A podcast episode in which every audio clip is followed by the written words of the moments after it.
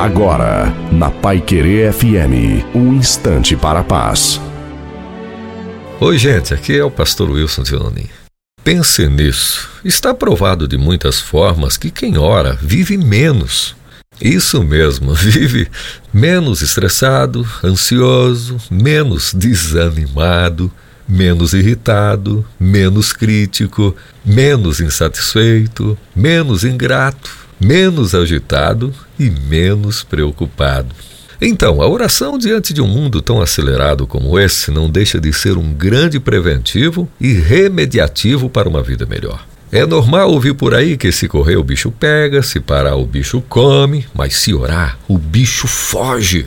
Ei, tenha mais tempo para oração. Ore mais o Pai Nosso de modo meditado e direcionado para você, família, parentes, amigos e comunidade. Saiba que quando o homem trabalha, ele trabalha, mas quando o homem ora, é Deus quem trabalha.